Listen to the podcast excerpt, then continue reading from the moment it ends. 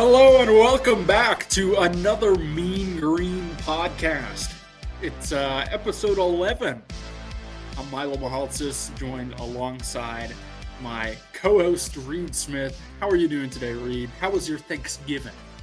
Oh, greetings, Milo Mahaltsis. It is very good to see you. I usually don't say your last name, so I was taken a little bit off guard there, but I'm good, man. Uh, Thanksgiving was good. I'm very full, uh, full of chocolate pie lots of Thanksgiving Ooh, food. I am a, a chocolate pie kind of guy. I'm a chocolate pie sort of guy. Wow. And you know, we, you we know, kept it a little bit traditional. We went with the pumpkin pie. So, uh, a chocolate is a very interesting rendition of a classic Thanksgiving pie. it is, and my mom uh, makes it. There's been a recipe going in through my family for decades, and my mom makes a great chocolate pie, and uh, that is something that I am appreciative of every Thanksgiving for sure. It's something I look forward to. Yeah, I bet. So, I think uh, you know we'll we'll, st- we'll stick with the topic of of Thanksgiving uh, meals. Um, you mentioned last week, last episode, I believe, wow, a long time ago, but uh, your favorite Thanksgiving side was mashed potatoes, I believe. I did mention this, yes. Yeah. How were your mashed potatoes? Assuming that you you indulged in those. Oh, my brother, I I indulged uh in in those mashed potatoes. So the first ones my sister made, they were yellow, and I Mm. was a little bit taken aback. Um, but they tasted good.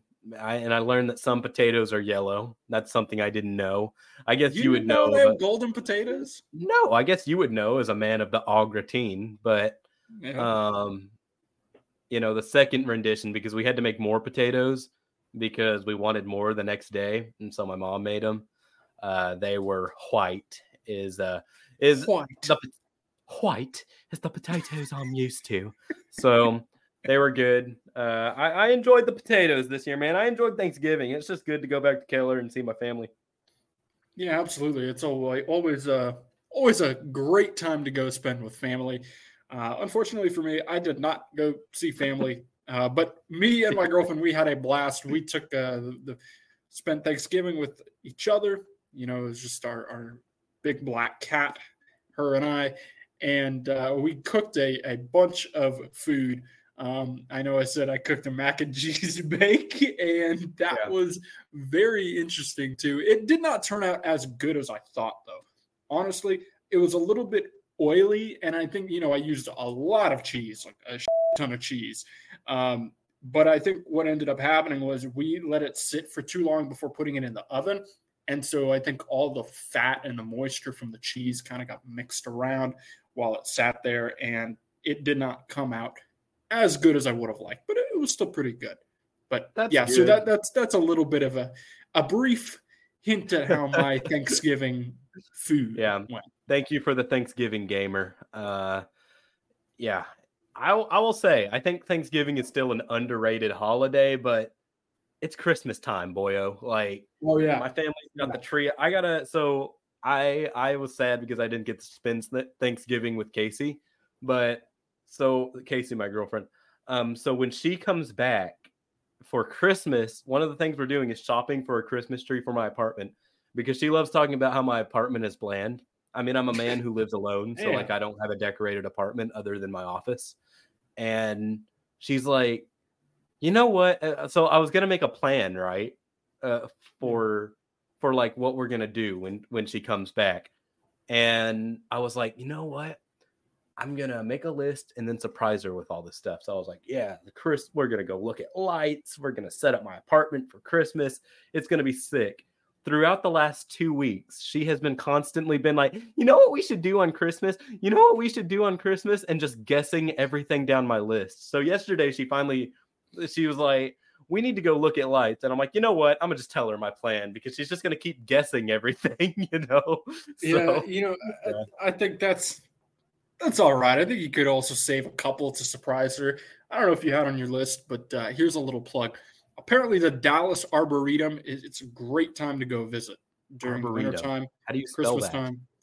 Ooh, oh my goodness! I was always a good oh, speller Oh, in high school. You didn't know that You're there was going to be a spelling bee. A R B O R T That's not U sound I. I am. I I, I I promise you, I'm always a good speller, but you're putting me on the spot here. Let me just let me type. Let me let me let me type it in Yeah, without actually. yeah. R. Oh man, I, I forgot the E. O R B O R E T U M. I got it. That's it. nice. That that is Okay. it. A R B O R E T U M. Go ahead, continue. Okay, well, interesting. Thank you. Uh, next, I'll have you spell iridocyclitis. But uh, Oh, we're gonna go ahead, and I'm gonna take the reins from you. Thank you for leading it out in, or leading it in Yeah, again, I'll, Milo. I'll, I'll let you say the line. I'll let you say Oh, the line again. Oh, you're so it's your one claim to fame. Yeah, Oh maybe one day I'll have it. Yeah. One day you'll be as cool as me, make as much money as me. All right, let's get into the gridiron. Ah, ladies and gentlemen, the season is over. I am done reporting UNT football in 2023 and beyond. And let me tell you, it was a good ending. A win over UAB in walk-off fashion is Noah Rauschenberg nails a 32 yarder and the season is done. And how else could it have ended than, you know, a rushing attack absolutely running over UNT? I think that that was Yeah. the only appropriate way. They come away with the win, Milo, but ah, boy, if we just go back and look at how many rush, rushing yards they gave up, how many yards on the ground, it, it's about what you would expect uh, from this team this year 221 yards. And ladies and gentlemen, congratulations to the North Texas Mean Green. You finished 130th out of 130th in rushing defense this year. Gotta give it up. Gotta give it Good up. job, you know. I, I, I, I think that game, the final game, it really was the epitome of Mean Green football this year, except Oh, for the fact that here we go. They we- won. Wait, wait for they won exactly, except for the fact that they won. They was they were able to complete the comeback, and uh, I mean, it wasn't much of a, a comeback comeback, but I, you know, they still had to come back a little bit, um, and they were able to come away with the win. So I, I think this this game would have really summed up the season if they rallied back and still lost. But I think it was still, it was still a very fitting end to Well- a rather you know interesting season. Eric Morris was actually like really honest this season. And I think, uh, you know, I was impressed by Eric Morris all season. I, I think he was the exact correct choice for this team. He was just very, very solid um, as a head coach. And I think he did as well as he could do with what he had. Uh, he was very honest. He, he said, you know, he felt like they, they, uh, caught fire at the wrong time. You know, they did, they won two Yeah. close games to close out the season after they had already lost bowl eligibility. So, you know, it's a tough, it's a tough luck type deal. You know, those they had those 50-50 games with Tulane and Florida International and Memphis and UTSA. You know, all of them, all of those games rather, they had a chance to win and they just couldn't close it out. But in the final two games, they could. It, it's just rough. And you know, man, eh, we talk about it a lot. You just go back and go, if Chandler Rogers plays all four quarters against Florida International, this team is probably going to a bowl game. Yeah, yeah, Which- absolutely. I, you which- know, we we saw it happen so many times this year, and um, yeah, I, I- I think if this game, if if this team plays a full four quarters every single game of the season, or at least not even every single game, but I, I mean like three fourths of the games, if they played a full four quarters in almost all of the games they played, this team's going bowling. Yeah, for sure. And you know, you're cutting off your right leg when you start a much uh I don't want to it's it's kind of hard to say this, but it's like true. When you start a much lesser quarterback to start your season, you're kind of asking, you know, to drop early games that you should be winning, like they did with FIU. Yeah, And Chandler yeah. Rogers was great all season. Yeah, I think that's a really good point. You know, I, I think that's something that I actually haven't really thought of that much this year is the fact that they started off the season. I mean, two and a half games, right, where Rogers was not starting the game. Um, and those were you look at their schedule, and this was a schedule where they needed every win they could get. You could have stolen away a win against FIU had you just started Rogers. I mean, probably it's a hypothetical situation, but you most likely would have been able to steal a win. The team played well, differently under Rogers all Earl threw two picks and, in the yeah. first half. You know, yeah. and Rogers did a great job protecting the ball this season. Five interceptions to end the season to 29 touchdowns. And you know what, Milo? Do you know what that doesn't earn you? What? All Go conference ahead. honors. It doesn't yep. earn you all conference honors. Yep, that's there ridiculous. you go. I mean, I, you know, see that's so frustrating because I was seeing seeing it on Twitter today. People were uh, comparing Frank Harris's stats to Rogers, and I, I mean, there's no comparison. The guy had over three thousand yards, right? Like, come on. I, just because he had a, a losing record, that's not a reflection on him as a quarterback himself. But again, even if this team goes six and six, even if this team goes six and six, Rogers is still up there in, in all conference honors. Yeah, and you know, Brett Vito, my favorite writer at the DRC, who you know is uh, the best writer at the DRC in that sports section. Um, y'all will get why I'm saying that later. Um, but no, Brett Vito, uh, he he was making that point in my comments today, where it's just like, you know, the record it reflects in that in that you know in, in that in making that list and I don't think that's fair. I don't think anyone thinks that's fair, but that's what it is. If UNT goes eight and four, then Chandler Rogers is on the first team. He's the MVP.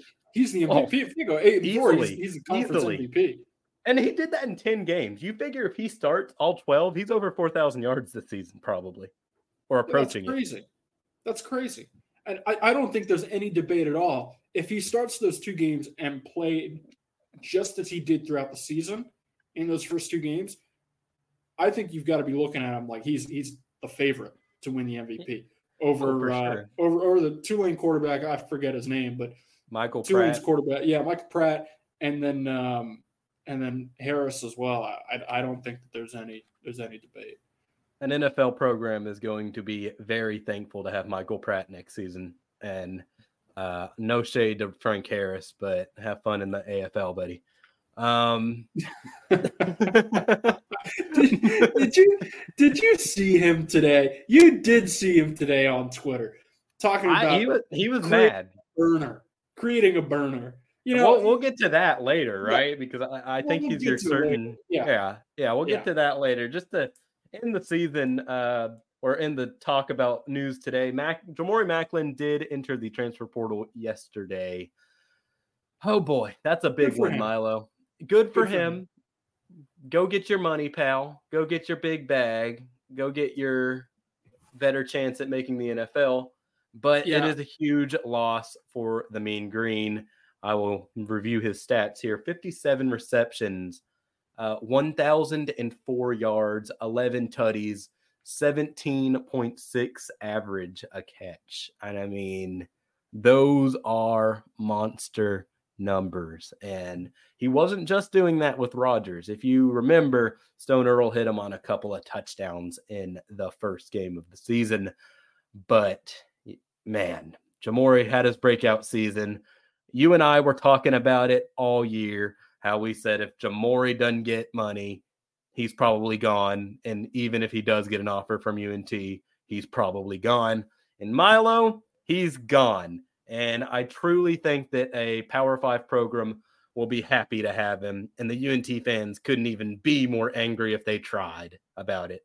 Yeah, good for him. Absolutely good for him because I've been an advocate for this all along. If you're a guy on not just UNT, but on any G5 school, and you're seeing tremendous amount of success like Maclin, transfer, transfer, or you will stunt, or you will stunt your prospect of going pro. Seriously, you know, Milo, take take advantage of, thought, of it. That line of thought is what many people would say is wrong with college football. No, but I'm sorry. That's just the way it is, or else you're going to end up like Mason Fine. Oh, name. I'm sorry. I, I, mean, I mean, seriously, I'm, I'm sorry, but like, if you sit here, you're seeing a ton of success, and you say, "Yeah, I I really want to go pro, but but I also want to stay with me." And I understand that there's probably a you know there's probably for reasons that I'm I'm not uh, aware of. I know it's easier said than done to just you know drop your name in the portal and dip and go to another school, but like like dude, the amount of you know growth that you could take in your career and the chances yeah. of you going pro significantly increase by transferring and proving that you can play on the highest level of collegiate football. So yeah. good for Maclin to make that move, take advantage of the stellar season he had in G5. There's not a doubt in my mind that he's going to be successful at the P5 level. No, I for sure think he is going to be successful. And what a lot of UNT fans and a lot of UNT people on Twitter have been saying is, well, look at Jyaire Shorter and look at all these different They're not Maclin. People. They're not They're Maclin. Maclin. And I think no. I, I said this to y'all um, in a group chat. I said that Jamori Maclin has a golden last name because he's Jeremy Maclin's yep. cousin. And the kid's just got ability, man. Like, you know, he has he, great hands. Yeah. He can accelerate. He runs great routes and he stops on a dime. And I haven't seen a receiver do that. I think he is a much more complete receiver than Jaelon Darden. He's by far a more complete receiver than Jyaire Shorter. Jyaire Shorter was a run it down the field and pray type receiver. You know, you throw up 50 50 balls to him. He was non existent at, at, Auburn this season. And I just think he's a bad compar- comparison because all these different outlets on Twitter, uh, whether it be fan accounts or or fanalists, you know, fanalists, they're trying to yeah. say, well, look at look at what happened to Jyaire Shorter. I mean, and look at what happened to Jake Roberts, and look where's Mark. Maclin is the best UNT wide receiver since Jaelon Darden. There's, he's better than Jaelon Darden. Maybe yeah, not at UNT, yeah. but he's better than Jaelon Darden skill set wise. I'll say it now. Yeah, yeah, and and I think comparing him to a guy like Jyaire Shorter is disrespectful. I'm sorry, Shorter yeah, was I not mean, even Shorter was not even the best wide receiver UNT had had in the past five years. No, and I think it, if we're going to compare, I mean, I know they're different sized receivers, but if we're going to compare talent level, we'll, we'll go Jalen Guyton. Like Jalen oh, yeah. Guyton is an NFL guy just watching Jamori train, just watching him as a person off the field, as how he does interviews, how he conducts himself, how he carries himself, and you know, and how he plays. The kid is gonna be a blessing wherever he goes. And you know, Milo, I wouldn't see him be surprised to see him go 40 miles southeast. Yeah. Um, I think also to add on to that, you mentioned earlier, he's got that pro blood in him, right? He's got that pro blood in him. And so that definitely plays a, a, role in how he carries himself. You know, it, like you said, like yeah. how he trains, how he handles interviews. He knows what it takes to get to that next level. He's got those people around him, and I think that's also going to play a role in in his career trajectory too. Yeah, and he said it all season. He said something that really resonated with me uh, in his last press conference uh, before before uh, Saturday's game. He said that having a cousin like Jeremy Maclin he said that it's like a cheat code because you have a oh, blueprint on how to do it the right way. And, you know, I think that that's huge because that's a lot of the issue with a lot of guys transitioning from the college to the NFL level is that it's a different game. It's faster, it's more physical. A lot of guys can't do it because they're just not prepared to. Jamori, like you said, has the blood to do it and he has the talent to do it. I hope he lands on somewhere where he'll get the ball, he'll get lots, lots of targets we at another Mean Green podcast wish him the best going forward.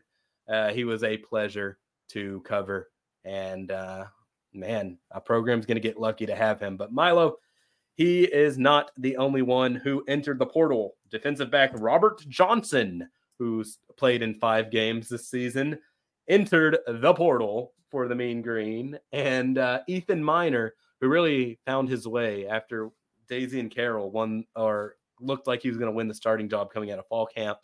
Ethan Miner came out of nowhere, gets the job at center, and you know he became one of the higher rated centers in the state this season. And I imagine he's going a P5.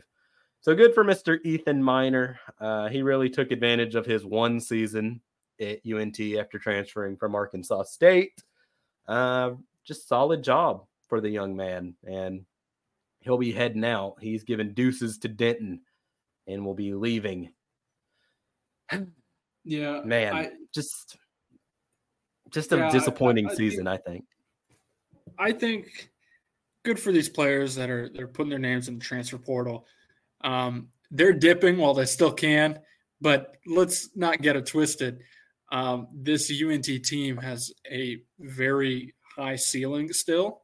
I think they've got they've got a they, got another season with with Rogers, um, you know, being the quarterback, and I think this team can this team can definitely be a contender for next. Oh, for year. sure. For sure. And Oh. they have a lot of uh, experience next season. I mean, a lot of those guys will be juniors and seniors next year. And that's kind of that, excuse me, at the G5 level, that's kind of where you want to be, is where you, all of your guys are experienced. They've played a lot of ball. Those are the years where you can kind of make a run at things. And the roster looks good. Yes, Chandler Rogers lost his top target, but at the same time, Chandler is kind of one of those quarterbacks that will be good with anybody because he's so accurate. You know, he can make receivers look a little better than they are. So Yeah, I, I also think I want to mention this. I had this in my notes. He looked good with Landon Sides. I think Oh, Sides, man. especially in, in Yeah. last game of the season, I was yes, they lose Maclin, but it also provides an opportunity for Sides to step into an even bigger role. And I don't think he's gonna, you know, I think he's gonna thrive in in a bigger role. I think he proved Yeah. his worth as the season went forward, and I would definitely look to see how his usage increases next year. yeah, John Fields actually told me uh, before Landon Sides came here, he's like, "Oh, the kid's got a lot of heart. He can block. He's a high effort guy. You know, I I think he's a sleeper." And I wrote that when when John Fields told me that last year, like almost a year ago in December, when uh, he committed on early signing day, I wrote, "Well, you know." He might be a high effort guy that might be a sleeper for this season. And he was a sleeper for this season. I know he didn't really come on until late, but he looked really solid. I mean, he's a scrapper, man, and he can make all the catches. And, you know, he's pretty quick, you know, for a smaller guy. So good for Landon Sides. Uh, he's kind of seems like somebody that could like sneak into the portal, maybe though, just Yeah. try and take advantage of all that of all that talent. But you know, very solid uh, player, Landon Sides, and he he definitely is going to be a top target going forward. And I predicted that, as I predicted many other things before the season started. Reed Stradamus.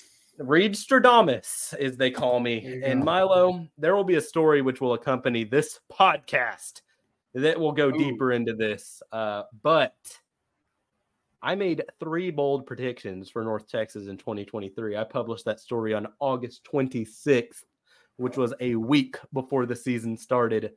And we're going to go over those three predictions, Milo. And my first was two quarterbacks will start this season. Oh, one for Uh, one. we're not worthy. Uh, and neither is uh, Jamori Maclin. He's not Xavier worthy. Um, I'm just kidding. He could be in another program. Um, but no, two quarterbacks did start the season. Uh, Stone Earl started out of the gate, and then he got cramps at at halftime of the FIU game. And Eric Morris said, "Son, it's your time." To uh, Chandler Rogers, and then Chandler kind of come on, take the money, and ran it uh, for the rest of the season. 10 games started, lots of success. Should have been going to a bowl game, but we move. Um, you know, Yeah. but no, it just goes back to what we were saying earlier, where if Rogers starts all 12 games, we're potentially look potentially we're potentially looking at a much different UNT season. But of course, hindsight is 2020. Uh, and it is what it is. Yeah. I think that's all there is to it. Yeah. I will give I, myself, I will agree. give, yeah, and I'll give myself correct for that one. I got that one exactly correct. That is the verdict. Yep. Yeah, but All I, right. I think a lot of fans were hating on you for that too. A lot of Mean Green fans, they're uh, they're saying five and seven. Uh, Five, come on, come on. This team is much better than five and seven. Really? And uh, Well, you know I, I think you get to you get to shove it in their face now at, at Yeah. the end of the season. I mean, you were right. The the most rational blog in sports was saying how Stone Earl was going to be a great starter. So, um, yeah, that shaped out real well. That shaped Yeah. out real well, by the way. check those starts. But uh, my second prediction, Milo, is it possible to be so right that you were wrong? Yeah, yeah. I know. Right. I, I know. I know it might not make sense, but it makes sense to me. All right. So, yeah. So I wrote there will be some adjustment to the 335. yeah, I don't think so. well, I think it was more of a matter of sure there there will be some adjustment. There was no adjustment. Yeah, They really did not ever find their way in the 335. Finished the season giving up 200 plus yards on the ground every game. 131st out of 131st. Just 130, just 130, my friend. Uh, Out of eligible Mhm. teams, uh, Sam Houston, Jacksonville State, and JMU are not eligible for total team standings, which is funny. they But qualified for a bowl. they They did, for- yeah. but they're Celebration for for JMU. yeah but they'll be added on i think in 2025 but uh yeah i said there would be adjustment to the 335 um i am wrong on that one because i was way too i was underselling it because they just did not figure it out defensively all season Yeah, I think you Yeah. need to put on the headset. go down, go down to sideline. You know, yeah Stay- first thing stand with Eric Morris. first thing i would do is change it to a 425 but uh and and milo it's not looking good here down the stretch. Uh my third one and damn it they were so close. I said unt wins one of the four gauntlet games versus the american athletic conference favorites. Wah, wah, wah, didn't happen. It was close. It, uh, Didn't it, it almost happened, but I think that sums up the Mean Green season. It almost happened. They almost won. But Yeah, and I think almost. I mean, they missed the step. So Bobby Bowden used to say he he has a great quote that says, "A program is built in four steps," uh, or he he's dead, so God rest his soul. He he said at one point, he said, "You lose big, you lose close, you win close, you win big. Those are the four steps to building a program." Well, good. UNT skipped the first step. They lost close. You know, they weren't they didn't Mhm. really lose big other than to SMU. So like in, in Yeah. California, every other game than other than California and SMU were close. And I think that Yeah. says something about a program that describes a, a program that's close but just not quite cigar yet. Um and then as you kind of said, my record prediction was five and seven, and Mean Green finished five and seven. Woo! Yep. I. And a lot of people were not happy with that, uh, with that No. prediction. But, ladies and gentlemen, we got them. So I'll give I'll give myself one and a half out of three for this season. Um, not great. I went two for three last season, but you know I, I'm happy with the results. Um, I mean, it's, It it's hard it to predict. It was hard to predict this team this year. New coach, new quarterback, too. I mean, a lot of surprises. I think this was a season where a lot of people did not know what to expect, and they're definitely surprised. And again, if I'm a Mean Green fan, I'm sitting here and I'm happy with the way the season turned out. I'm well. uh, I mean, of course, you can't you can't be too happy that your season's over early and you didn't qualify for a bowl game, but be happy because the outcome could have been much worse, right? We could be looking at a you know a two and ten season. for sure. So, Um, so I, I just want to before we move on from UNT football for the foreseeable future, I want you to give a letter grade for this season. um, I'd go B plus. I'd go B, plus. I don't think you. I don't think you give them an A because, of course, they didn't. They didn't have a, a, a record over 500. They didn't make a bowl game. Um, so I don't think you give them an A. I think you give them. You give them the B for effort and the plus because he had a good quarterback. I- so so there's there's the B plus for me. I'll give him a C plus. I, I don't I don't give anything above passing for losing records. So we'll go C plus. Uh, Maybe I'm just being too nice. I'm giving them a cheer. every every year I report it, I'll give 2021 a B minus, and then I'll give 2022 an A. There you go. because that's it for me, man. I'm done reporting UNT football. It was it was quite the ride, quite the ride. 39 games reported, uh, one John Fields reported next to, uh, multiple seasons of sitting next to Brett Vito. Lots of experience gained there, and just lots of growth. I was very proud of the journey that I got covering FBS football. yeah, Um, you're forgetting one thing. One full season of another Mean Green podcast. One full season of another Mean Green podcast. You're right. That's gonna go go. at the top of my resume, but Damn right. um, it is. Um, but yeah, it was great. I, I enjoyed it. I hope to be reporting college football again soon. I, I doubt. Uh, I don't doubt necessarily. Maybe is the right word. I hope that I can cover college football another time. I'm not gonna count on it, but we'll see where we go. It's a great, and in my opinion, it's the greatest sport in the country. And man, it's been such a fun ride reporting it. Uh, but I still got basketball and softball to go, so don't think I'm leaving yet. Uh. But yeah, that'll that'll be it for me, man. For reporting UNT football games, I'll be there for spring football, but in terms of reporting games, I'm out of here. yeah, I will say that um, you know I'll, I'll I'll follow suit with you.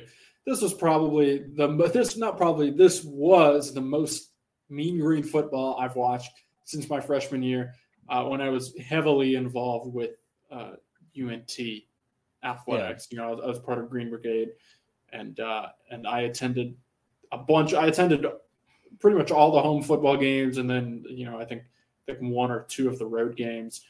Uh, and and I can say that it was definitely interesting. It was very interesting, um, you know, being that in tune with my alma mater, kind of, you know. Um, Yeah. And okay, just being brutally honest, the games could have been a little more interesting, but I think UNT UNT definitely did. They did their best to make it interesting by you know those rallying comebacks. Those uh, the the plethora of failed comebacks that they had were still rather you know interesting and engaging. For Um, sure. But overall, I will say that it was an interesting season of Mean Green football. For sure. Uh, and it was great covering it with you. Uh, Yeah. I appreciate what you've done this season for the podcast, and I appreciate you coming on. You didn't have to do that, but we've had a great time with that. And just to break up the sappiness real We're quick. not going anywhere. We're not we're going not going anywhere. anywhere. We're, not. we're, We we're not going anywhere. It's not, it's not the final episode. I mean, we're, we're going to keep doing this. Yeah, put away the. Kleenex, guys. yeah, I, I know a lot of people are crying, but no, we're not going anywhere. And then even after I'm done covering UNT, I mean, we're gonna still do this podcast, I think. Um, but uh, yeah, thank y'all for listening to the football season, and I would now like to talk about the basketball season. Um, really boring game last week. I mean, let's just be really honest. Uh, UNT won 79 50. Uh, it was about like watching chalk uh, be drawn on. Like, you know how when It's they, like watching paint dry. yeah, when you're in a lecture and they're like drawing a big circle and they're like, as you can see in this lecture, uh, this person thought this, and then this person had this thought. And then this guy in the corner of the room raises his hand and he's like, Well, I just want to be the devil's advocate here. And, you know, let me raise let me just raise this question to the class. No, it, it was it was it was a quite boring game. Uh pretty predictable. I mean, it's the Lone Star Conference. Jason Burton once told me, "You don't know the Lone Star Conference." And he's correct. I don't. Uh the Lone Star Yeah, I don't think Conference anybody does. But yeah. No. Oh, dude, that was so embarrassing. That's a this is like a mini story time right now. But so this is like the introductory pod or podcast, the uh, introductory press conference for Jason Burton and uh, Ross Hodge, and it's one of those like they pass you the the microphone type deals. I'm sitting there with Jillian Noctegal, and she's like, "Are you gonna ask a question?" I'm like, "Yeah. Why would I not ask a question?" And grab the microphone, and I'm like, you know, uh, what what did your you know your success and experience at the Division two level kind of teach you? You know, coming into this level uh, of competition. I asked Jason Burton that, and he goes, "Well, man, you don't know the Lone Star Conference. The Lone Star Conference is, you know, really competitive. You don't know the Lone Star Conference, and kind of like acting like." Yeah, of course I don't. I cover Division One. Like what? yeah, no, yeah. I mean, isn't okay? It might be a good conference in D two. Oh, for sure. I'm not I mean, disrespect. I'm the- not disrespecting it. D one conference will easily wipe the whole Lone Star conference. I don't think there's any debate about that. Like, I'm, I'm sorry, Yeah, but I mean, don't know the Lone Star conference. So, No, we I I do not know the Lone Star Conference. does he Um, know the Lone Star conference? Check that Lone Star Conference. The Lone Star conference. But uh, Jason Burton's doing a great job. Only loss of the season for the uh, women's basketball is to uh, Texas A&M, and that's not a bad loss. So credit to Jason Burton. Obviously, he knew the Lone Star Conference, and that's helping him in his time here at UNT. But man, I didn't know the Lone Star Conference, and when he told me that, I almost felt bad for asking that. I was like. Well, if I knew the Lone Star Conference, I wouldn't have asked that question. Sorry. Like I just felt like, you know, I didn't mean to like demean D2 or or I was like, you know, D2 to D1, you know, that's a big Yeah. competitive jump. So I just wondered how he how he'd be prepared for it. Yeah, uh, but fair- I- it was, in all honesty, yeah. it was a fair question. Yeah. Fair But Angelo State of the Lone Star of the Lone Star Conference. They're supposed to be pretty good. I wouldn't be surprised if they won the Lone Star Conference this, se- this season. we, we gotta put like the echo sound effect, the reverb. The Lone Star Conference. I wouldn't be surprised if they were San of the Lone Star Conference. okay. I wouldn't be surprised if they won the Lone Star Conference. Uh, but they could not beat the American Athletic Conference's UNT um, on Yeah. Sunday. Uh, it was 40 to 17 at half. Uh, UNT kind of didn't keep their foot on the gas pedal. It was a closer 39 33 half. Um, Well, The second half, I think- I wouldn't. To be fair, sorry. To be fair, I wouldn't either. You know, if I'm sitting here pounding my opponent like that, I want to set up. I want to set up camp. You know, get a nice pillow, go to sleep, take Well, because we got such Willie- a lead. So. listen, yeah. listen. Willie Guy knows the Lone Star Conference. He uh, Oh. dropped 14 points against UNT, was Angelo State's lead scorer, four for seven from three. I mean, the guy was a sharpshooter. Um, and then North Texas lead scorer was once again Aaron Scott, who leads the season in points this season. Really good game for Aaron, four for eight, five for five from the free throw line, one for two from three point range. But if you ask me who I think broke out the most for men's basketball, and you'll say the same John thing, Buggs. John Buggs, Mr. There Buggs, you go. Look at the bugs. Uh, Mr. John Buggs. He went three for five from the field, two for four from three point, two for two from free throw line, six rebounds, and for a guard, that is quite the night. And 10 points total for Mr. JB three. Uh, I think the UNT, the UNT transfer, the UTSA transfer is really finding his own in this offense. You know, if you get him open, then he will drop threes, and he is proving that lately. Uh, shout out to John Buggs. Noland had a pretty good game 10 points, three for six from the field, two for four from three. I don't know. I think Ross Hodge has got these guys playing. Uh, obviously, was a good bounce back game from the Charleston Classic where they didn't do great. They didn't do awful. They were just kind of there. Yeah. So I think it was a a uh, a good appearance. For, I think they you. needed this win. I think they needed this win for the confidence of the team. Uh, You know, like you For said, sure. they're coming off a pretty rough Charleston Classic. Um, so to, to get back in the win column, I mean, they won their last game of the Charleston Classic, but to get back in the win column following the tournament, um, I mean, that's always a good feeling, good momentum builder going forward. For sure. Uh, they do play Mississippi Valley State on Saturday. Okay. Uh, yeah. Mississippi Valley State. Mississippi Valley State uh, should be a victory uh, for. It's gonna be uh, another snooze fest. maybe. Probably, more than likely. I won't be at this one. I have a prior commitment. Um, but it should be pretty straightforward. I don't think UNT will uh, drop this one. Mississippi Valley State is one and six on the season. Uh, it's going to look like a pretty rough, rough time for them in SWAC. Uh, I think uh, there's some pretty good teams in SWAC this season. Uh, Texas Southern looks all right. Alcorn has been controlling that conference for a few years. So, you know, I think the SWAC will uh, will be a tough little gauntlet there for Mississippi Valley State. But Mississippi Valley State does not know the Lone Star Conference; they are in Division One. So, so the Lone Star Conference. Yeah, but no, I think it will be a uh, it will be a pretty straightforward one for UNT. Uh, not going to be great for the old MVSU. Uh, a little bit harder of a competition coming up for the Mean Green as they go to Boise State on December. Yeah, I was, I was looking at that right now. Yep.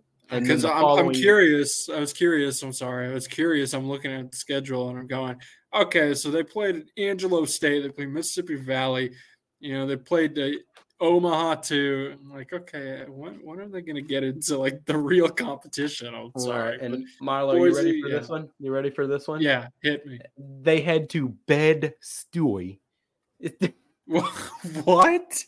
Bed What? Stuy? Bed Stuy. Brooklyn. Stoy. You know those jerseys that the Nets have that's like B E D S T U I? Bed Stuy?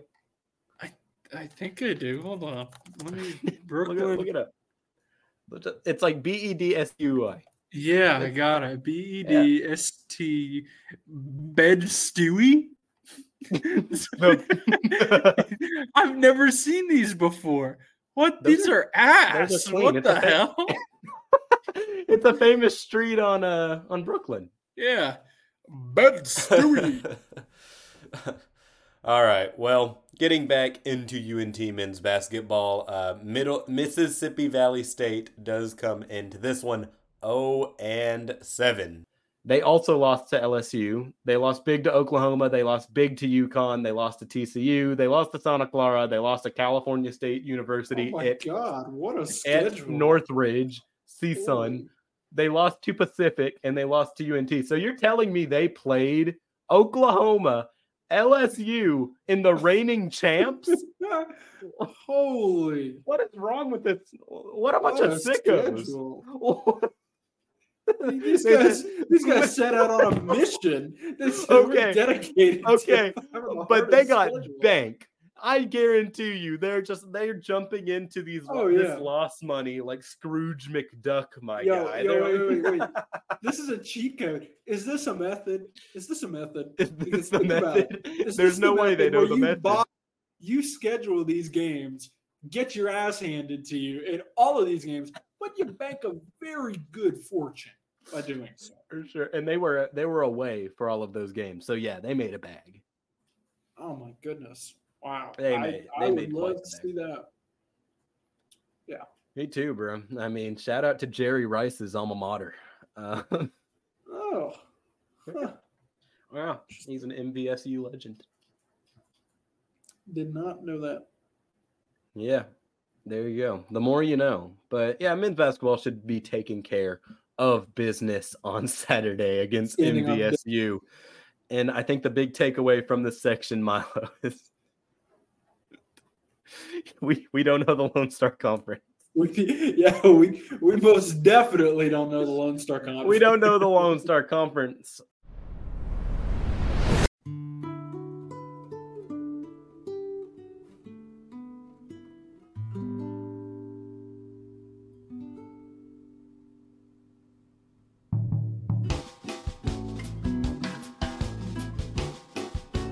I hope you're enjoying your drive. Sit back, enjoy the roads, and listen to another Mean Green podcast.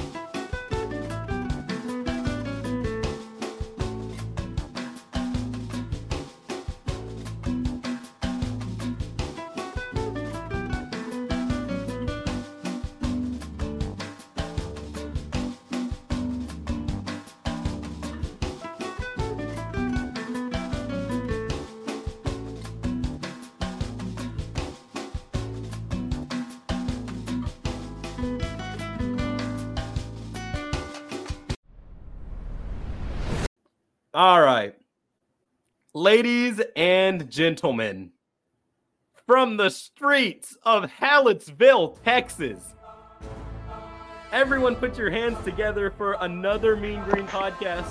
First guest, I bring in to you former NT Daily sports editor, former Mean Green 24 7 alumni. He got me this job.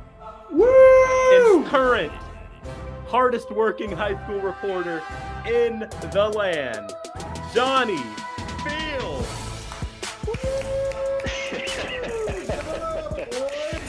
Man, I, I, appreciate the introduction. That was that was a heck of an intro. Better than I uh, better than I deserved. I'd venture to say, but I appreciate it nonetheless, Mr. Smith. And uh, yes, always always very busy on the high school beat. Never a dull moment. Uh, I like to say that by the time you get tired of uh, covering one sport, you're on to the next one. And I mean, we're, we're kind of in one of those transitionary times here now because all the UIL high school football teams around here are done. So we're moving on to basketball.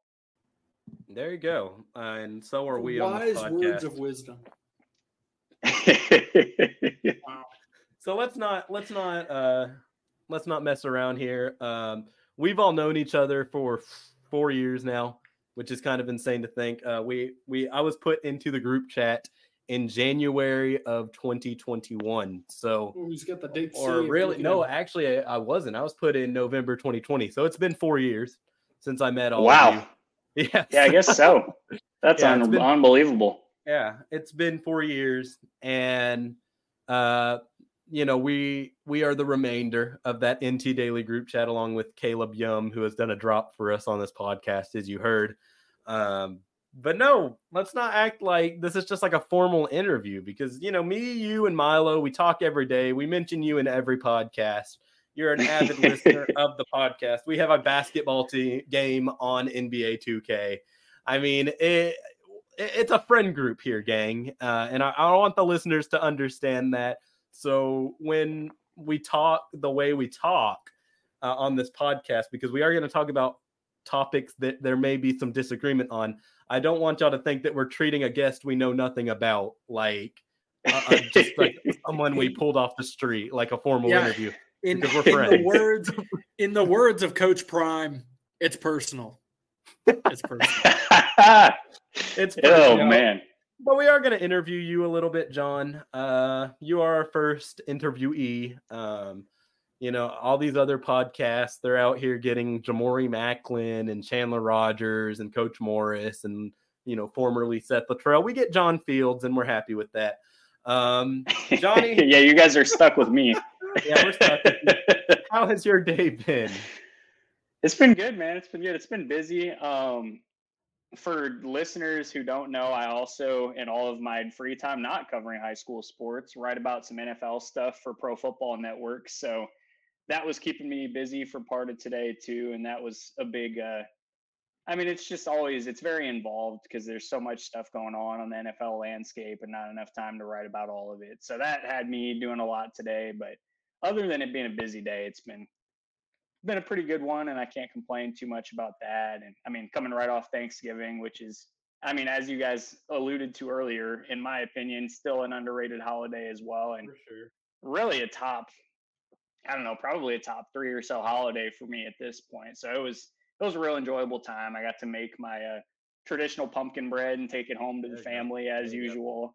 I, I, will say I burnt it a little bit this year, so hold on, hold on, it, it, wasn't quite as good.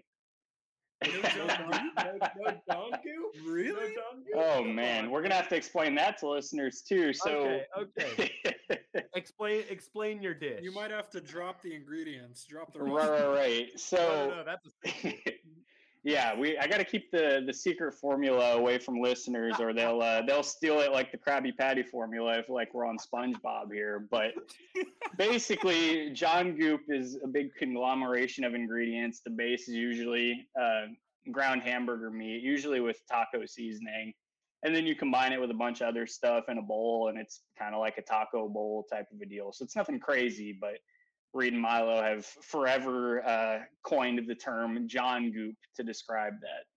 Don't forget the trademark emoji. Uh, yeah, TMTM.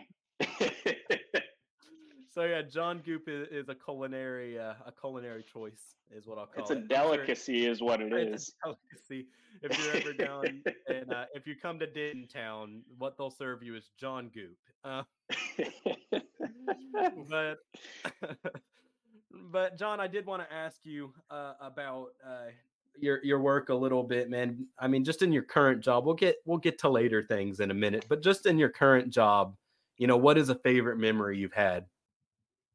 Man, that's tough. I've I've had some good ones over the last shoot. I guess it's been right at a year and a half since I got started up at the DRC, or a little over a year and a half now. So it's uh there's been plenty of cool stuff to get to cover along the way. I mean, the first things that come to mind is got to cover two football state semifinals last year. Um, got to cover shoot a Guyer going to the state softball tournament. Aubrey was up there. Argyle at the state baseball tournament. I mean, there's been so many cool just events to cover that I, I hate to take any of it for granted. I guess is my point because there's so many papers around where you're covering high school sports and all your teams are going to be done after a couple of rounds of the playoffs, and then it's just you know you're on to the next thing. And there's a lot of folks who don't get to experience covering all that kind of stuff, so it's hard I guess it's hard for me to zone in on one memory, but the one that sticks out at the moment is uh, last year went out to uh, Crowley ISD multipurpose stadium out there in Fort Worth to uh,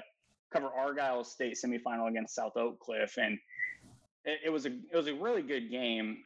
It, it by my standards at least, it was 14 to six. So people who like offense maybe didn't enjoy it that much, but I enjoy a good defensive slugfest like that, where it comes down to a stop or two here and there. And South Oak Cliff's defense was just ridiculous. So I enjoyed covering that game, just seeing all the ridiculous talent all over the field because Argyle had a ridiculous defense too. Um, Yeah.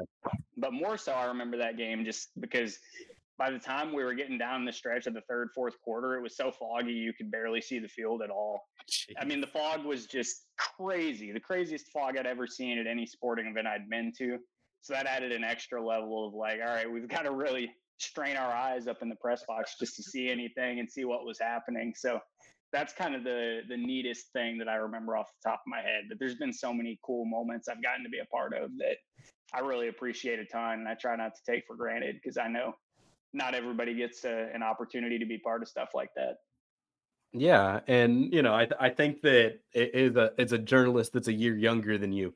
You know, seeing you put in the dedication to what you've done, it, it means a lot to me uh, to see you go and do that. And you know, it's something to base my own coverage off of because you know, you and I know as as much as the next guy that you know. This is I'm a college. I'm still in college. You know, I haven't graduated yet. Um, but I always saw you traveled to anywhere you could go when you were doing this beat and you still do that for your high school beat. And so you know there's just been a lot of tips to just kind of look in. You've you know really paved the way for me a little bit and and a lot of other journalists as well i'm sure. Well i appreciate that man. I appreciate the kind words. It's always it's something that i really tried i try to make a priority as much as i can because that's the journalism industry is really I mean, we always talk about it, but it's who you know more so than what you know. Like you got to know what you're doing as a baseline, but really it comes down to knowing the right people and being in the right spot at the right time to take advantage of an opportunity. So, I mean, I've been fortunate to have a lot of that happen to me already. It's the least I could do to pay that forward in any small way that I can. So, it's nice to hear that some of that has helped somebody.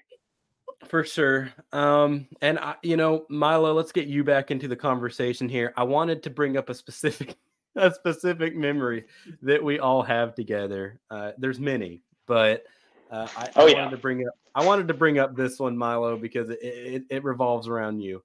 So last summer, or I guess it was last spring now. Geez, it's almost been a year.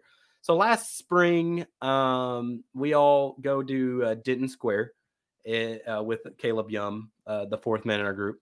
Uh, we all go to Free Play, which is like an arcade place. The night before, Milo and I stayed up until like five in the morning, maybe four or five in the morning. I, I think that still stands as the Yeah. latest I've ever stayed up. That's. yeah, I know there's probably night owls out here saying, "Oh, you come on, you can stay up late." Uh, I'm, Sorry, 5 a.m. is a lot for me. Yeah, thanks But for yeah. the editing. But Yeah. um yeah, uh, so you didn't get much sleep. This was in like April, so before you moved. Um we all free play. We're playing stuff, and Milo's eye just starts like puffing up, like he just got like a Oh, haymaker from Mike Tyson. Terrible. And that Yeah. night, I mean, it was we had like a basketball competition, and at the end, we were playing NBA Jam. And Milo and I were just getting our ass kicked. I'm I'm gonna be real. It was John and Caleb versus versus me and Milo. And we're playing. I, I don't remember who you and Caleb were. You might, John, but pissing Oh, us man. off is what you were doing. It- um, Right. I mean, we were just Throwing making lobs. three pointer after three pointer, throwing lobs. I mean, we were we were dancing all over you guys. It wasn't even funny. Yeah. Okay. And so Milo and I were just sitting there like, Jesus, like, God, when will this We're- end? we were done. We were mentally clocked out like 10 minutes before the game ended. We're like, yeah, wrap it up. Milo had a Milo had like a shiner on his eye, pretty much. I uh, I was also tired, but John Caleb was like, "Oh, come on, guys, one more game, one more game, one more game," and we kept doing it until finally Milo just looked back and was like, "Dude, I'm, I'm like, I'm, I'm done. done. I'm I'm done." done. Like, I'm sorry. You guys want to go two on one? You can, but I'm I'm tapping out. Like, and and it was it okay at that point. At that point in the night, it was not a matter of I'm done with NBA Jam. It was I'm done being here. I'm done being with you guys. I'm going home. My God, dude, you, I was like Loki scared for you on the trip, I'm not gonna Oh, lie, on the trip back. was, I, I made it okay. I don't know how I made it. That was the latest I'd ever, you know, driven and latest that I'd ever stayed up again. So I was, I was dog tired, dude. But you know, it's it's still made for a great experience. I'm always one to look back on on things that happen in my life and say it was a great experience and it was well worth it. And you know what? It definitely was because let me tell you, if I hadn't had stayed up so late, my eye would have never hurt. I never would have had the memory of it. Right? And I, I never would have had the very You- talking about it like this. So yeah, exactly. you. You had the foresight that we would be talking about this on a podcast someday because you and I always kind of knew we would have a podcast. We just didn't really have a reason to have one yet. But we do now, and we invite John onto it. And before we move on to our topic, because John's here for the rest of the show, we're not going to kick him out. Excuse me. We're not going to kick him out. I just have to. I just have to say, John, what rhymes with uh, a Kevin Sore? oh man, that's a great question with Mhm. a Kevin Sore.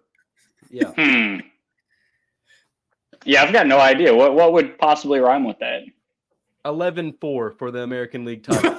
oh man, I knew Man. it was something like that. man, it's still That's too perfect. soon. It's still All too right. soon. All right, you can take it out on me in the next topic because, ladies and gentlemen, if last week wasn't enough, we're going to talk about the college football playoff rankings today. Every week, They- every week. It is Wednesday. This will come out on Thursday, but it is Wednesday. It is Wednesday, my dudes.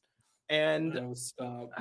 dude, let me just go down the rankings calmly before the before the thing. Well, I'm gonna I'm gonna serve. I'm gonna try to be the I'm gonna try to be the judge here. I'm gonna try to be like the calm judge here and and let y'all talk about it while trying to calmly, you know, as I am very calm. We all know this.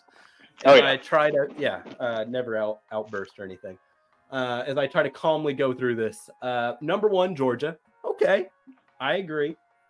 Two, Michigan. They're undefeated. They beat Ohio State. That's where they belong. Number three, Washington. Number four, Florida State. Um, number five, Oregon. Number six, Ohio State. Yep. And number seven, Texas. Number eight, Yep. Alabama. Missouri nine, Okay. Penn State 10, Ole Miss 11, OU 12, LSU 13, Louisville 14, Arizona 15, Iowa 16, Notre Dame 17, Oklahoma State 18, NC State 19, Oregon State 20, Tennessee 21, Tulane 22, Clemson 23, Liberty 24, and rounding out the top 25, and this is important for later, is Kansas State. So, what are our thoughts? We don't really care about uh, anything after eight at this point, but What what is everyone's thoughts here? It is almost hundred percent perfect. Minus the fact I've been an advocate for Ohio State all season long, Oh, uh, Ohio State and Michigan, and I keep saying this. It's not going to happen, but I know it should happen. Michigan and Ohio State should both be in the college football playoff. I'm sorry. I know that I, again, again, I know it's impossible. I know that the committee would never do such a thing, but those two teams, let's be real, they're better than Oregon and they're better than Florida State, and they're most certainly better than the burnt orange. So, come on. Again, Jeez, Milo, Milo's was- already. If I if I was on the college football playoff committee, I'd put Michigan and Ohio State in the top four. Man, Go ahead. telling me that Oregon has a better win than Texas over Alabama. No, they don't. Uh, we, we discussed this last week. We had the same thing last week, but let me just let me remind everyone, me remind everyone, including you. The win against Washington was a bigger win than Texas and Alabama because that- you played no, a fraudulent no, Alabama team. No, and I got someone here on my. No, side that can Okay, agree with that. Okay, okay, guest. Okay, guest. Put your two cents in. All right, so um, I, I think I would tend to agree with the top three. I understand why they are where they are. Florida State at this point, I get why you have them at number four. They're not a top four team in the country without Jordan Travis, but they've got to be there because they're undefeated. I, I understand the committee's logic there. It's a charity ranking. Yeah, it, it really is. It's a charity ranking to give Florida State credit for what they were able to do before Jordan Travis went down, which I totally get and respect. Like, I totally on board with that. Oregon, Ohio State, fine. I think.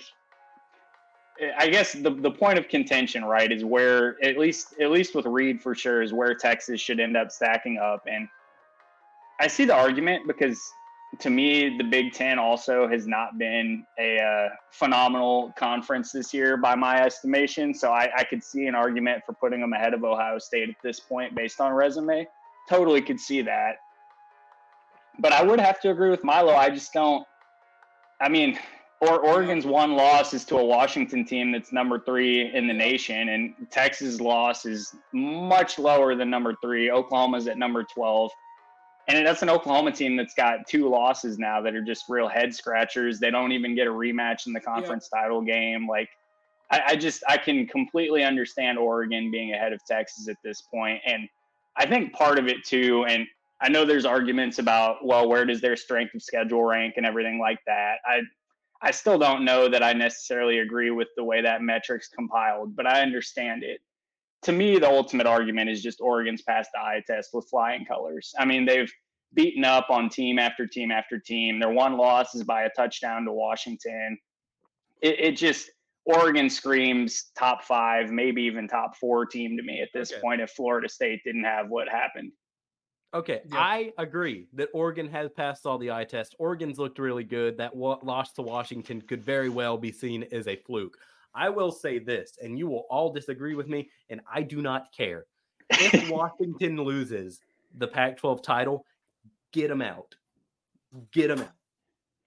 Bruh. Get 'em no, I get it. I I personally disagree. Like, I think Who from the Pac-12 makes it then? Someone's got to make Oregon, that Pac-12. Oregon. that If Pac-12 Oregon wins the Pac been if amazing. Right, Oregon right, wins the Pac 12, put them in.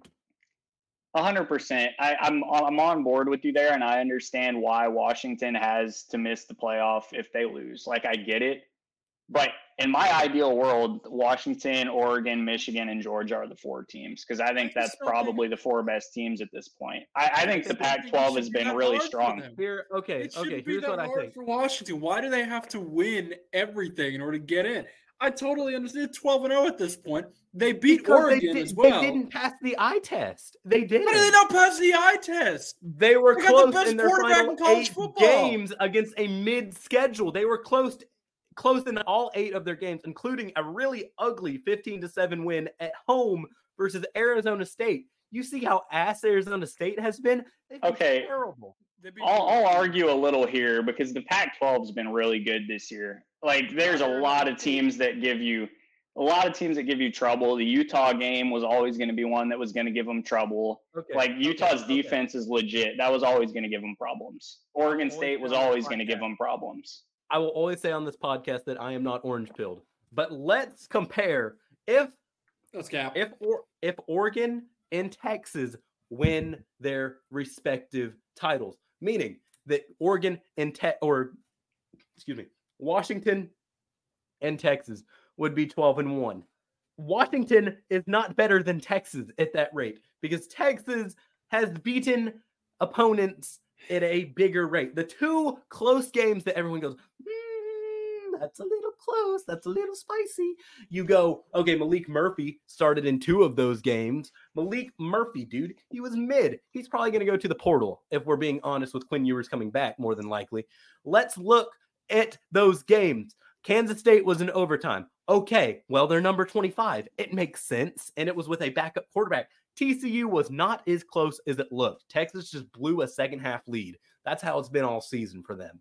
And then you look at Houston, no excuse for that, other than Quinn got hurt. But before he went out, Quinn wasn't looking great. Anyway, no excuse for Houston. But those are three games.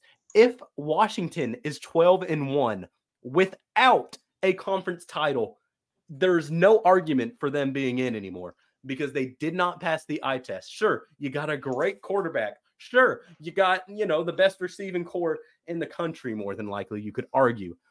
But they did not win big. They just didn't. They never did. They did not have a huge win over anybody except, I believe, a Mountain West team early in the season. And that's not college Really? football playoff Really? material to me. Or, I think Oregon a was not college football think- playoff material. I think this is a cluster luck team. And I do not think that Washington is a CFP caliber team if they're 12 and 1. Okay, if they win You're the off Pac the 12 boot, title, dude. that's fine. You're off that's the fine. John Goose. But here's my thing. Here's I'm my thing. sorry. If Florida State loses it all and Texas wins, that settles it. Texas is the number 14, in my opinion. That's all that So- should matter. that's where I think it gets really interesting because it could get really crazy if Florida State loses and Alabama beats Georgia. There's going to be some really hilarious arguments about whether Alabama gets in over Texas. Oh, and I know- Alabama would definitely get it over. The head I know- I know the They beat 'em head-to-heads there. What the hell are you talking about? No, no, no. I 100% know the head-to-heads there, but me and me and Milo are in agreement on this point that you beat Alabama at the beginning of the year, and it wasn't close to the same Alabama team that they are now. We had the same conversation last week. You could have them play again. You could have them play if you're playing 20 times and Alabama beats them Okay, 19. if you're playing it, at, if you're playing at Bryant Denny Stadium in September and you're playing at Bryant Denny Stadium in November, what's the f- difference? The difference is the quality of the Alabama team that you're playing. That's the difference to me. There's nuance to it. There's nuance to it. Okay, We have a winner, ignore everybody. You got you guys always like to you guys always like to change your guidelines for it. Oh, there's nuance to Not this. But then I a say, guideline. literally, Not it's an changing away game and one of the hardest places to win in the country. And you go, oh well, ignore that nuance. That's overrated. No, no, no, How is no that doubt. It's a good, it's a very, very good win. I'm saying in, in the event that the committee has to decide between Alabama and Texas, they're going to take a really long look at it, and it's going to be much more of a decision making process than just Texas won head to head. Because then at that point, Alabama's win over Georgia is a better win than Texas win over Alabama easily.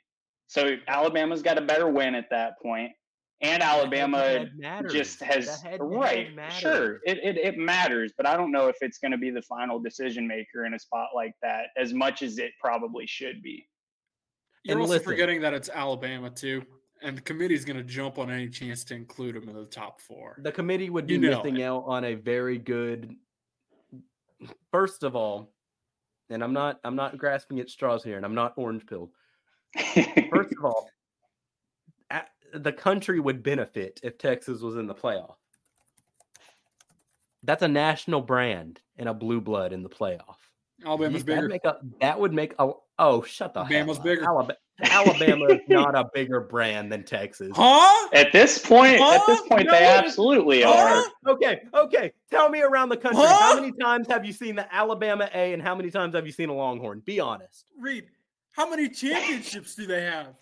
I don't How many give a times Alabama dang. the ship? I don't give a dang about championships right now. I'm does talking Nick about who's Saban the have? bigger who's the bigger brand. I'm saying who's the bigger Uh, brand. alabama's the bigger brand at this point Alabama is brand. not the bigger brand. if we're talking about football, cultural Dave, in Texas football, is the bigger in brand. college football, I'm not Alabama talking is about the biggest football. I'm brand. talking about marketability.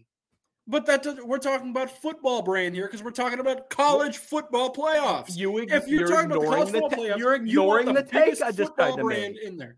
What your take is that Texas is a bigger school overall, It is. Acad- academically, and you know, school and overall, you're telling me that Alabama makes the exact same waves culturally that Texas does. You are smoking massive amounts of.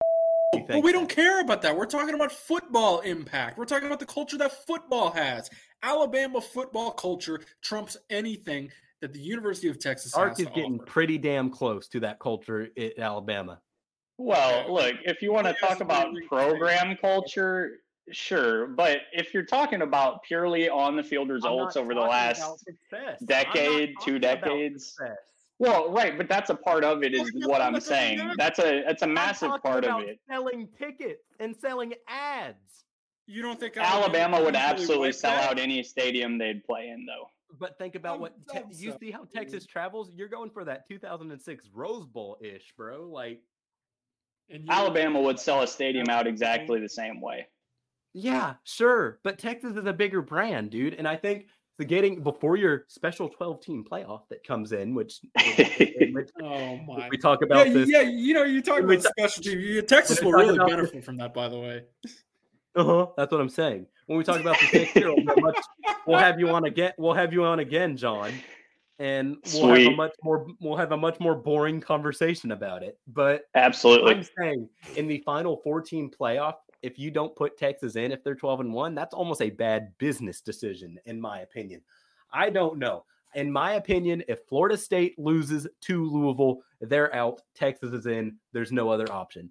You're telling me that you would put an Ohio State that didn't even play for a conference title? over No, no, Texas? no. But I, I can tell you the other scenarios here where Texas misses the playoff, right? So the easiest scenario for Texas to get in is simple Washington wins, Michigan wins, Georgia wins, Florida State loses.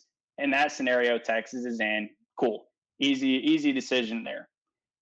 In the event that those three favorites don't win Georgia, Michigan, Washington. And Washington's not even favored, but they're ahead in the rankings. So I'll describe them as a favorite at this point. Say Washington loses to Oregon. Okay, so now you've got Georgia and Michigan are in, and say Florida State wins. Now all of a sudden you've got three teams solidified, and it's Oregon versus Texas for that final spot. Both of them have a conference championship. I, it's going to be a heck of a debate. I could see Texas getting in at that point, but I could also Common very opponent. easily see the argument Common for Oregon. Check that common opponent. Oh, the transitive property is so stupid in college That's football, man. It just doesn't work. tra- that's not a transitive property. That's you played the same team and Texas beat the hell out of them by 50 points. Yeah, but it's at completely different points of the year. Like it's just not it's not the same thing. That I, I just have a hard time with the transitive property in college football because there's different there's so many different levels to it that it's just it's difficult for that to actually mean anything. See, you and I have different different problems we have. I have an issue with with this late season, early season. You have an issue with transitive prop wins. Yeah, hundred percent. Because I just don't. There's so much that goes into every different matchup and all the different ways that teams stack up with each other differently that influences that so much that I just don't think the transitive property is worth a whole lot in that scenario. In terms of margin of victory, I, I just don't see the value. Listen, I hear you. In my opinion, I don't think we're all going to agree with this. We're probably going to argue about it on Saturday when the games happen. but you know, in my opinion, if Texas is a Big 12 champion, they deserve to be in. Uh, if Florida State loses, pretty much, I think the loser of the Pac 12 should be out in favor of Texas if they win the Big 12. But who am I? You know, I'm just, I'm just reading some. I think I think we're forgetting one big thing here. We're forgetting one big thing here. Texas has to win the Big 12. There, dude, have you watched Yeah. OSU play? Doesn't matter. Those It's boys still a are game, it- it's still a game that could lose. If you want to if you want to do what Reed was talking about earlier, I'll be the well to play devil's advocate. I'll be that guy. it is a Mike Gundy Oklahoma State team. They find ways to make stuff interesting when they definitely should not. That's that's coach of the year, Big 12 coach of the year, Mike Gundy over there. I know that's a, a pain point for Longhorns fans as well. And I'm not trying to be a complete about it, but I mean in all seriousness, like the the Mike Gundy effect is not insignificant there, I don't think. And I don't I don't foresee Texas losing that game. They should absolutely handle business, but there's always that one slight chance of a way that it happens differently. And I mean, we've known Texas on occasions in the past to lose games that they're supposed to win. I, as you've said, I think it feels like the culture is changing over there a bit with Sarkisian. I'll absolutely give him credit for that, but it is still Texas, and until recent years, Texas proves they can win a game like that. I just don't. I'm not going to have a hundred percent confidence. Yeah, I completely uh, disagree with you. I think that I think the Texas team is different, but you know, we could talk in circles about this all year. Literally 100%. But you know, we'll talk about it next week when the rankings are out. I'm sure we'll have multiple discourses in the group chat, multiple group chats. it's going to be an audio method kind of day on Sunday. So. Oh, no doubt, no doubt. So I will be screaming. Uh, just letting you know. Uh, don't wear earphones when I when you see that name Reed Smith just sent you a voice note. Just uh, I advise both of you to uh, keep out your earphones. Uh, I will be yelling depending on I mean whatever what happens. I will be yelling. So yeah, we'll have fun with that. But you know what, John? I think it's time. I didn't get to do this because we repla- we replaced Milo's take today with you. You're welcome, uh, John's Man. take. It's time to check that timing, but it's a different timing. It's one that sprouts from the ground weekly from the fields, not the John Fields, the cornfields. Ladies and gentlemen, cornball of the week. And Milo, lead us off, my friend. I like that. I like that. It's a good intro. Texas A&M, my cornball of the week. Um, so I don't know if you guys saw, I'm sure you guys did. It was in our group chat. Everybody thought they found their next head coach. Everybody thought they had their next head coach in guess who? Mark Stoops, Kentucky Wildcats head coach. Uh, John Fields, glad we have him on today because he is a huge Mark Stoops fan. I found that out. Anyways, so Mark Stoops, this is a guy that you know hasn't had a lot of success at the, uh, you know, at Kentucky.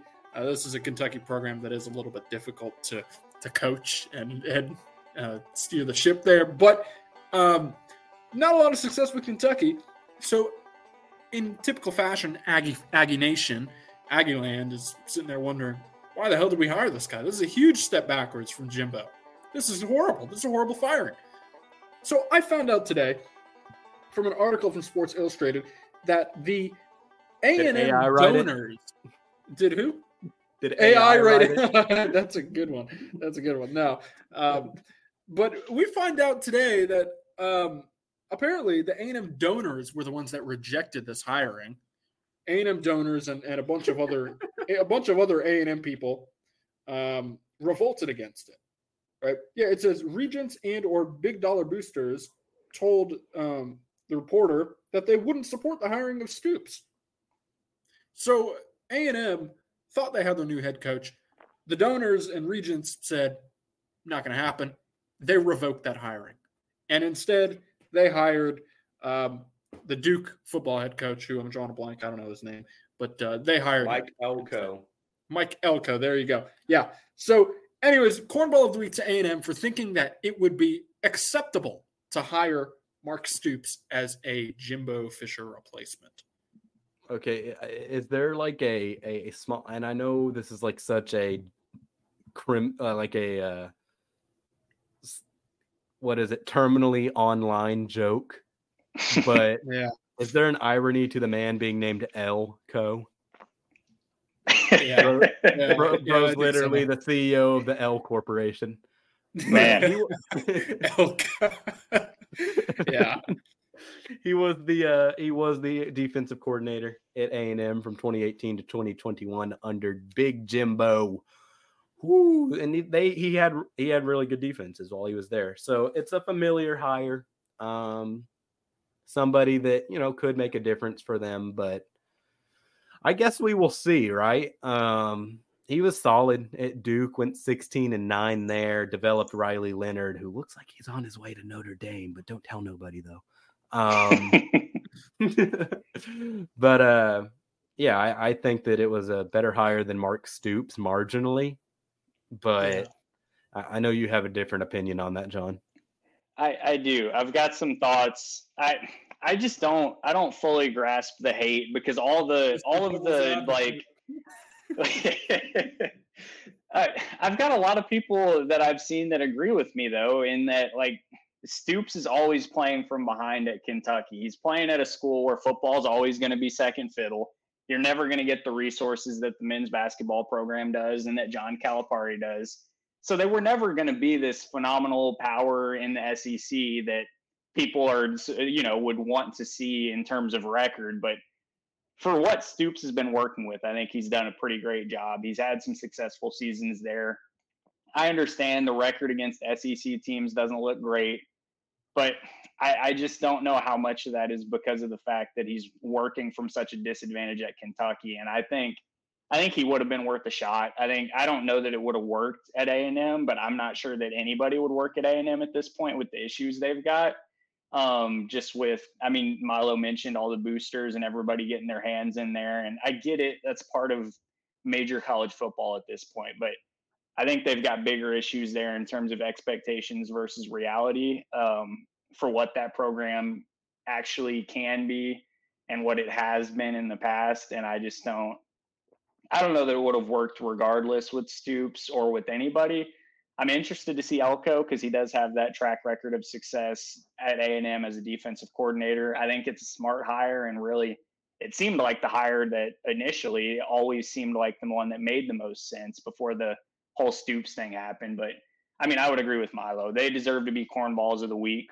I, uh-huh. I agree for a different reason though just cornballs of the week because Mark Stoops doesn't deserve to be led to believe that he has the job all of a sudden for it to be pulled out from under him like that. I think that was pretty yeah. pretty crappy, and you're you're like doing that to a fellow SEC team too. So I can understand, oh, you know, we want to mess up their culture or whatever, but that's just not a not a very good thing to do. Yeah, yeah. I, but I also think it's crazy that you know they revoked this guy's job offer because of the donors, because of the regents. Those are the people that turned around and said, "No, you're not hiring him." Not management. It wasn't management had decided this is going to be the guy. This is the guy we're going to go forward with. And the fact that the regents came back and said, "No, we we don't approve of that." Yeah. You know, the big name donors said, "We we don't approve of that here at Aggieland." Well, right, and that's I don't I don't mean to cut in, but that's the the part that's always strange because I mean 90% of the time there's this kind of a process at any level, right? Like there's even this kind of a process for high school coaches where the school board has to come in and approve the hiring of whatever head football coach. So it's a similar idea of process just on a smaller scale. And it's almost always a formality. It's almost always a formality by the time it gets to that vote so the fact that they didn't have all their ducks in a row before this news is getting out that Stoops is supposedly the guy, and then it turns out they actually didn't have the support behind them. Like the fact that that's getting out at all before they know they've got the support is the most damning part of it all because you just right. there's no way that news should be getting out if you don't know for sure you've got the support behind it. For sure. And did you prepare a cornball of the week for us, John? I actually did. I got one here last right. minute for you guys. I figured I had to carry on the tradition here, but I've got a fun one from uh from tonight actually, Wednesday night. I was scrolling through Twitter and came across this and thought you guys might enjoy it. You haven't seen it yet, I don't think. Uh, but it's about the Louisville men's basketball team here. Uh, Kenny Kenny Payne was interviewed after uh, Louisville's game today. I don't I don't know who they were playing. I could look it up here in a second, but the the crux of it wasn't about the game. It was about the fact that their player, uh, Ty-Laur Johnson, I say it weirdly because he's got Ty dash L A U R for his name. So I'm not entirely sure how to pronounce it, but that's not the cornball part of this. The cornball part of it is um, they didn't have the right tights that that that uh, Johnson likes to play in, and so he wasn't sure he wanted to play in the first half of the game. So they didn't play him in the first half, and then uh, Payne goes on to say in the second half he accepted the fact that we didn't have the kind of tights that we'd never had for him, and he played well. So the cornball of the week to Mr. Ty-Laur Johnson for this whole tights debacle and somehow not being ready to play in a game because he didn't have the right kind of tights that Louisville had actually never provided for him previously. Check those tights.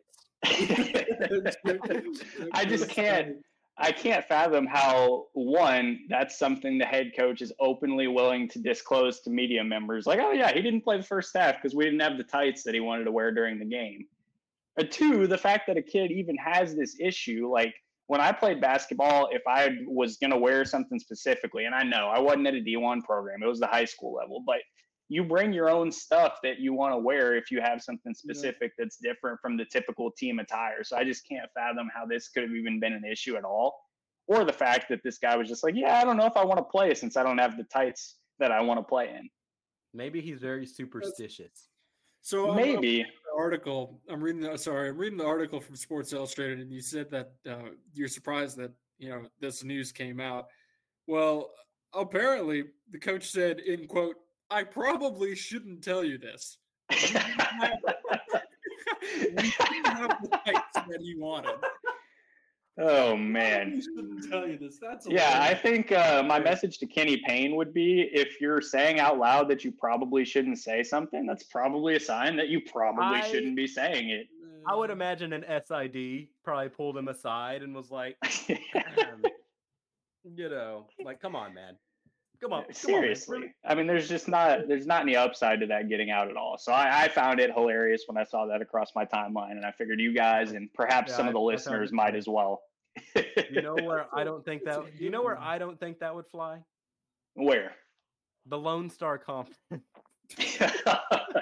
yeah, they wouldn't have those issues at Texas A&M Commerce. That's for sure. No, Jason Burton no. wouldn't be having those yeah. kind of issues. Yeah, yeah. But who am I to talk? I don't know the Lone Star. All right, my um, cornball of the week is uh. Listen, listen.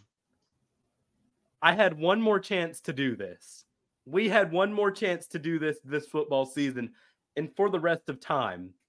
So, ladies and gentlemen, my cornball of the week is former Milo classmate Frank Harris. Man, there you go.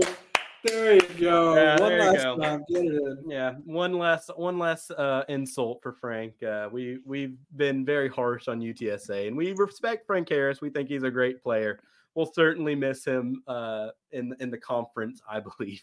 But listen, he tweeted out uh, th- this afternoon because he was on the first. We talked about it earlier in the podcast. He was the first one of the first team all conference quarterbacks in the American. Marginally worse, well, not marginally, a lot worse than than Chandler Rogers' stats this year. Of course, you UTSA was a much better team than UNT this year. So that's probably what went into the deciding. In fact, I can 100% say that is what went into the decision. But a lot of people had a lot of things to say about it, guys.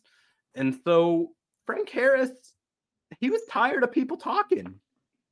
He didn't want to hear that all these people were saying that he shouldn't have been on the first team all conference list. So what Mr. Harris decides to tweet out uh, is Oh, this burner account is getting closer and closer to getting created.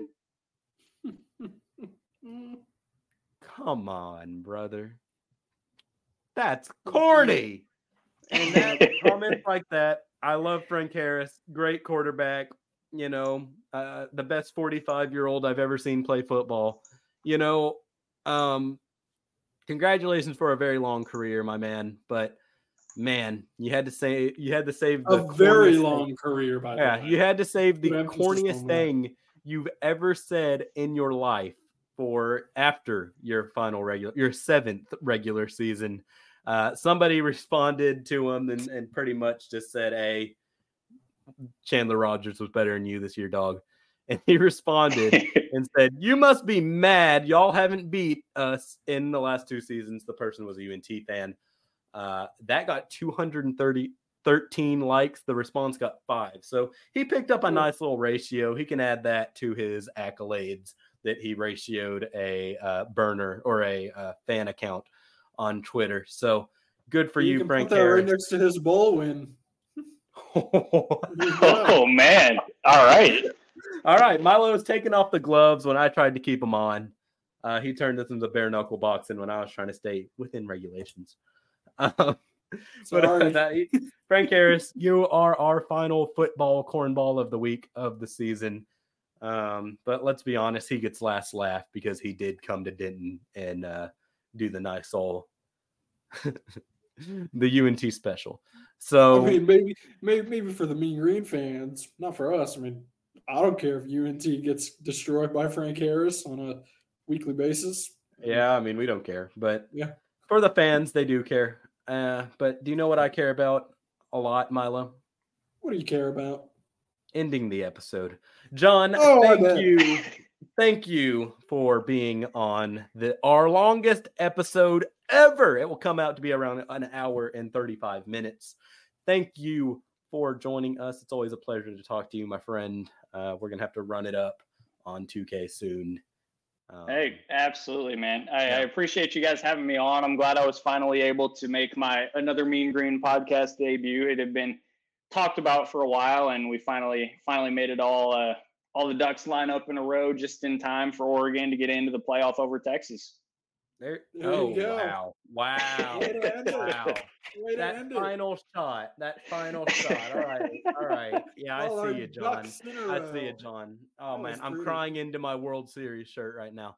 Uh, yeah, I'm crying into my uh, two of them. So All right, all right. Well, make sure you get some asterisk tissues for that issue. oh wow. Uh, we have as Wow. World Series titles as the Astros now.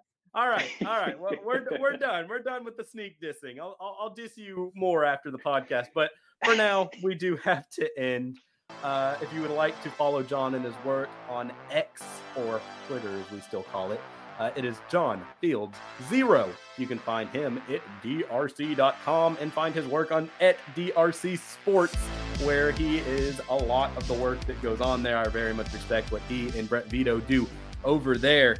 Very good men, very good riders, I would suggest you guys do some of that. But if you like UNT content from your boy Reed, I would suggest becoming a 24 7 VIP, ladies and gentlemen. What you get is a VIP? Well, let me tell you. Uh, for away games for basketball, we do by the numbers, which is a look at UNT men's basketball by the facts and the figures. You do not want to miss it. So become a VIP today, especially with softball season coming up soon. If you are not subscribed to the podcast, please ring that bell on Spotify or Apple Music. I've seen our views going up, and geez, do I appreciate it. Milo and I put on a lot of hard work and love into this podcast, and we'd appreciate you listen and tell your friends. We also would like you to be more engaged. Please ask us questions. There's a little Q&A section on Spotify. Send in questions and I'll answer them for you, or send it on Twitter when we post. We'd like to thank John Fields again for being our guest and also doing multiple voiceovers for us and for myself and Milo. Keep it icy, my friends. And you know what? In our off time, we're going to learn about the Lone Star Conference. Thank you for listening, everyone.